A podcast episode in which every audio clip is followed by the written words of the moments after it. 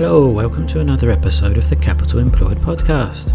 For this episode, I had the pleasure of being joined by Tony Capolotto, who is the founder and investment manager of Foster Point Capital, an investment firm based in Seattle. Tony and I share a few of the same holdings, so it was personally a real pleasure to have him come onto the podcast to discuss his investment style, what he looks for in management, and his thesis for investing in two US small caps. Full disclosure, Tony discusses his investment in Mama Mancini's Holdings Inc., which I'm also a shareholder in. This was a great episode and I think you will really enjoy it. Before we begin, make sure to add your email to the Capital Employed email list. Every so often, we publish exclusive interviews that are only available to those on the list.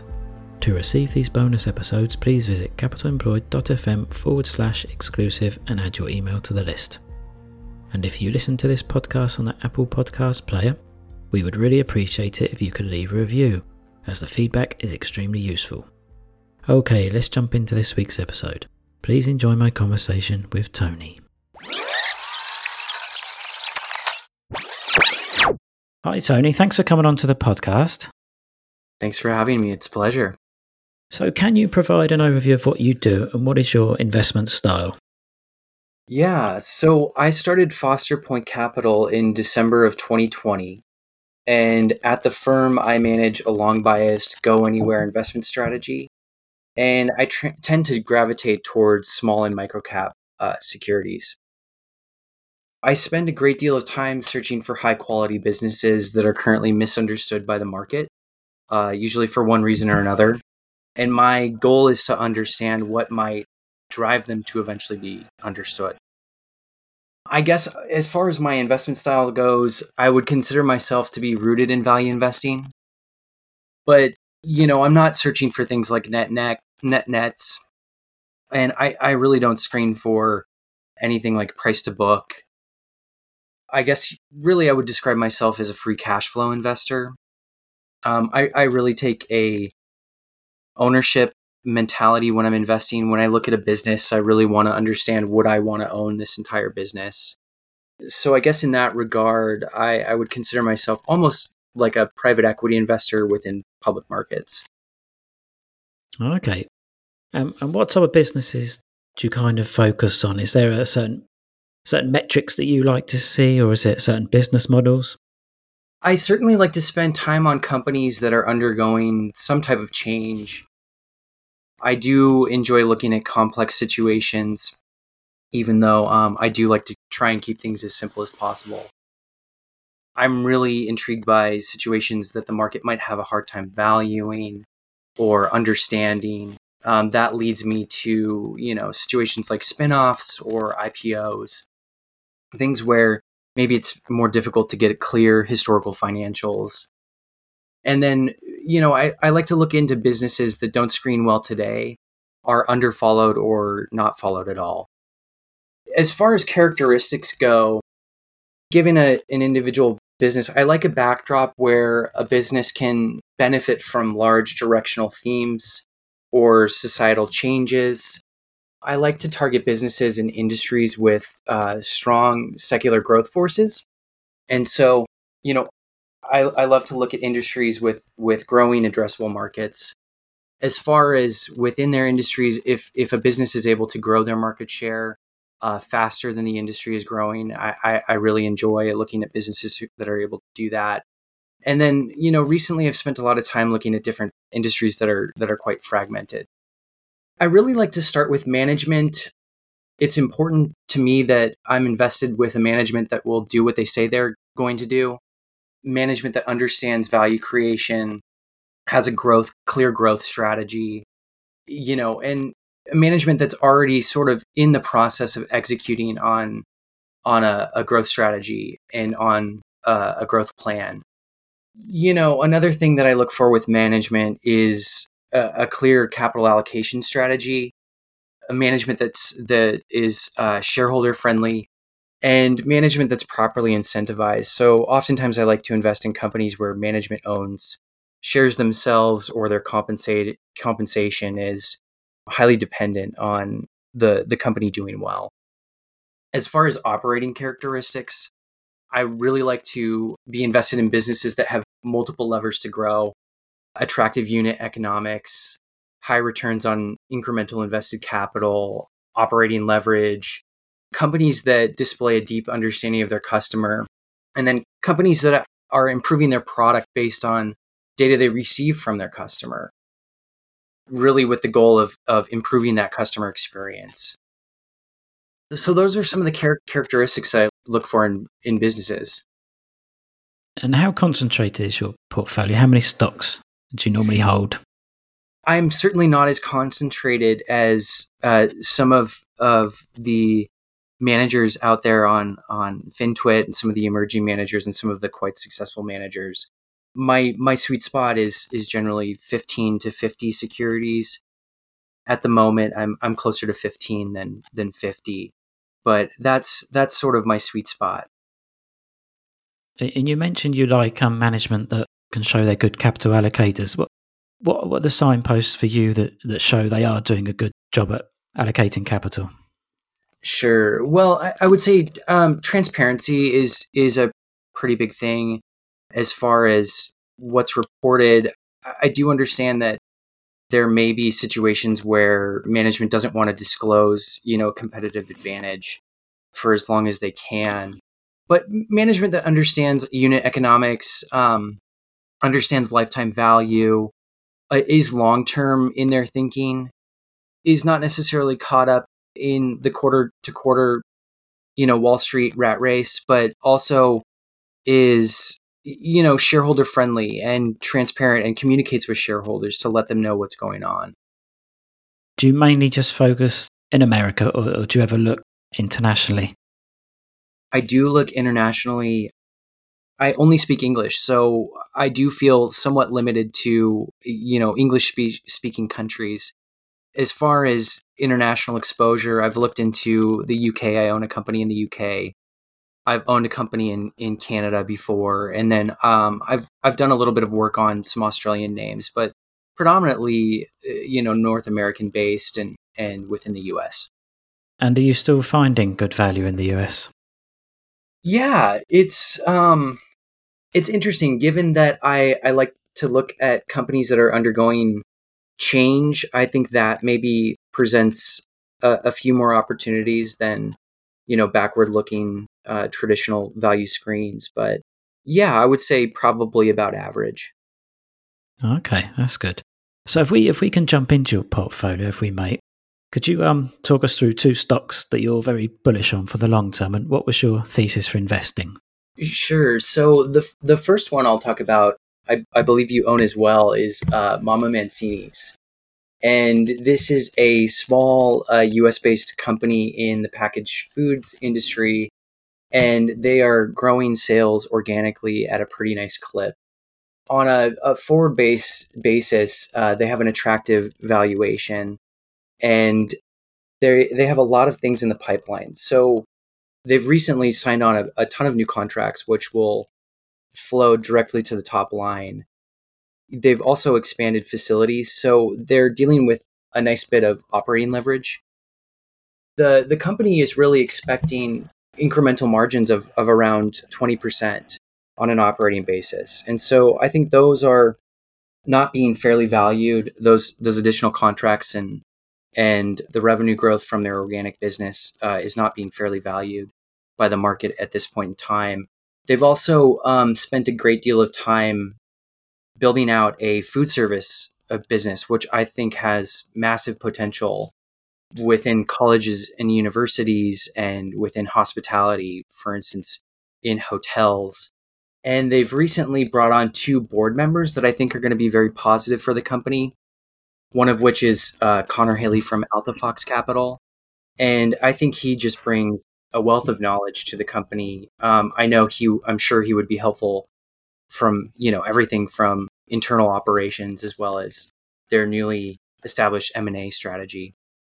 And then the other is um, a former hospitality professional who I, I, believe was at Marriott. And he's already introduced the company to the entire uh, Marriott leadership. So I think there are some good things on the horizon for the company. They recently uplisted to the NASDAQ, which has already provided quite a bit uh, more liquidity for the stock. I personally think that they're on the way to grow themselves into inclusion in some major US indexes like the Russell 2000. Uh, once that happens, I think they would be an attractive investment for incremental buyers, whether it's on the institutional side or individual investors. But that's sort of my thesis. I was wondering if you had anything to add to that. It's interesting you mentioned that they listed because that, that's what brought me on board. I've been following this company for maybe maybe the last 12 months. But but I couldn't buy it. But as soon as they uplisted to the Nasdaq, it's been possible for me to buy. So I'm very bullish on this stock as well. It's um kind of my investing style is very much on that GARP, that sort of growth at a reasonable price. And I just think for the growth prospects they have, it's a good valuation as well, I think, at the moment. Yeah, and uh, they recently were approved for a credit facility of I think it was 10.5 million. I've been waiting eagerly to hear what their their acquisition or next acquisition is going to be. I know Carl Wolf, the CEO, has has mentioned that it's going to be seriously accretive. If he's right and and it happens soon, I think that could be very positive. They're reporting earnings in what is it, 14 days or roughly there yeah, I guess the the one risk I would I would consider right now, just for this next report, are supply chain issues, but that might present an even better buying opportunity. So, um, yeah, very very bullish long term on this name. Yeah, I think the update's on September the 9th. Do you know what type of companies they're looking to acquire? They haven't provided a lot of disclosure around the type of company. They've mentioned, I know Carl's mentioned he wants it to be something that is complementary to the business you know, I've I've heard on multiple presentations him mention e- either something in a similar line of business to what they're already doing, and or possibly something uh, that's in food service. I think the food service acquisition could be really positive for the company, but I'm sure they have a great team. I'm sure they're doing the right due diligence. I'm I'm very excited to see what what it ends up being. Yeah, me too. Okay, thanks for um, covering that stock. And how about your second stock? Which one did you want to talk about next? Sure. So my second stock is um, a company that's run up quite a bit recently, but I'm still quite bullish on. It's um, Franklin Covey, and they are essentially a high quality, high growth, and high margin uh, management consulting business. And it was originally founded by Stephen Covey, who is the author of Seven Habits of Highly Effective People they've been in business forever. And in 2015, the company started to go undergo a, a, massive transformation. And instead of offering training courses, one course at a time, the company began offering basically all of its content under a universal subscription called the All Access Pass. Today, the company basically offers a Netflix like platform for leadership development, which is really interesting. Each user on the platform can basically curate their own journey. And as the company receives more data about its users, they can start to customize um, that user experience. Uh, what I think is also interesting is that it the company does benefit from somewhat of a two-sided network in that the company basically works with uh, content creators and IP owners who then essentially license the, the content to the all access pass users. The company is experiencing extremely strong in- incremental margins. Their last quarter was fantastic. Management has a, a great idea of uh, value creation. They have a great understanding of customer acquisition cost and lifetime value. And I think they're also looking into some channels that are uh, quite attractive. I know education is another segment that they have that could be very attractive for, for many years. In the past, they've bought back a lot of shares, which I think is positive. I would expect, given their recent free cash flow, that that's probably a, a likely scenario in the near future. And they're going to um, re- report their full year uh, next quarter, and I think it's going to be a, a positive quarter. One of the, I guess, dislocations that I'm seeing is that consensus estimates seem low, in my opinion. It's a sort of, I guess, masked company in that it looks like their revenue is shrinking, but when you look underneath the, the surface and you look at the all access pass subscription revenue, it's growing quite robustly. Yeah, very interesting uh, company to look into if you haven't yet. Thanks for sharing that company. I have to um delve a little bit deeper into that a bit later. It's a company I'm not uh, familiar with at all. I wanted to ask you about your influences. Is there any sort of person you've met or followed, or a mentor perhaps, or a book or a series of books you've read that you feel has made you a better investor? Yeah, I've I've learned so much from from everyone that I've met within the finance community. I found it to be just a really an amazing community of people that are willing to share share knowledge. Everybody seems to be interested in everyone um, succeeding and getting better, which I think is fantastic. Um, the FinTwit community, especially, has been an extremely powerful network. I started my investing journey with the classics, uh, you know, Graham, Buffett, Fisher, Peter Lynch.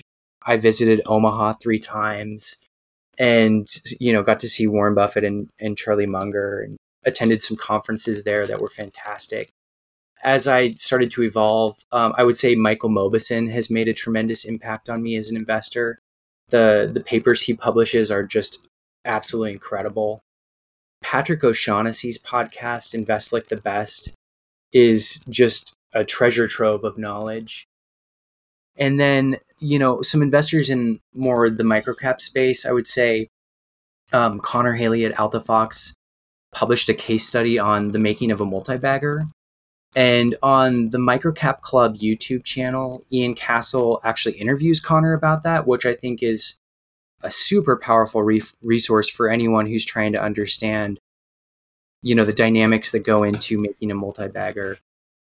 Recently, Elliot Turner of RGA Investment Advisors did a piece on emerging quality that I thought was really fantastic. I uh, follow Yaron Naymark at One Main Capital uh, pretty closely. He does great work. Adam Wilk with Greystone Capital Management is fantastic. And I recently got a chance to meet um, David Polansky of, Immer- of Immersion Investment Partners. And I think he does just absolutely high quality work. Finally, I spend a lot of time reading individual re- reports on Value Investors Club and Seeking Alpha. And um, one of my favorite resources is investment letters, quarterly investment letters from, you know, high quality investors. And I, I've just learned a tremendous amount getting a chance to read about how these great investors think and, and operate, and just have found that to be a fantastic resource. Do you find those letters a good uh, resource for finding new investment ideas as well when you look at their sort of maybe top 10 holdings?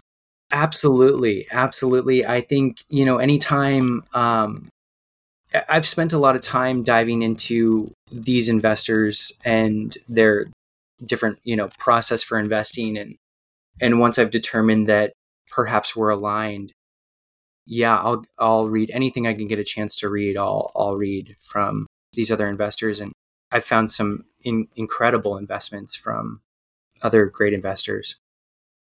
Okay, that's great. Yeah, so where can uh, listeners find out more about you and Foster Point Capital? Yeah, so listeners can go to my website, and that is fosterpointcapital.com. Uh, listeners could also go to Twitter and find me at my Twitter handle, which is fosterpointcap. And yeah, I've got uh, a couple of research reports up, and I, I'm pretty actively tweeting. So hopefully, I can add value to your listeners as well. That's brilliant, Tony. Thanks so much for coming on the podcast. I hope I can um, get you back on in the future some sometime because uh, yours and mine investing styles very similar. So I'd love to see uh, what you're what you're up to. Sounds great. I had a blast.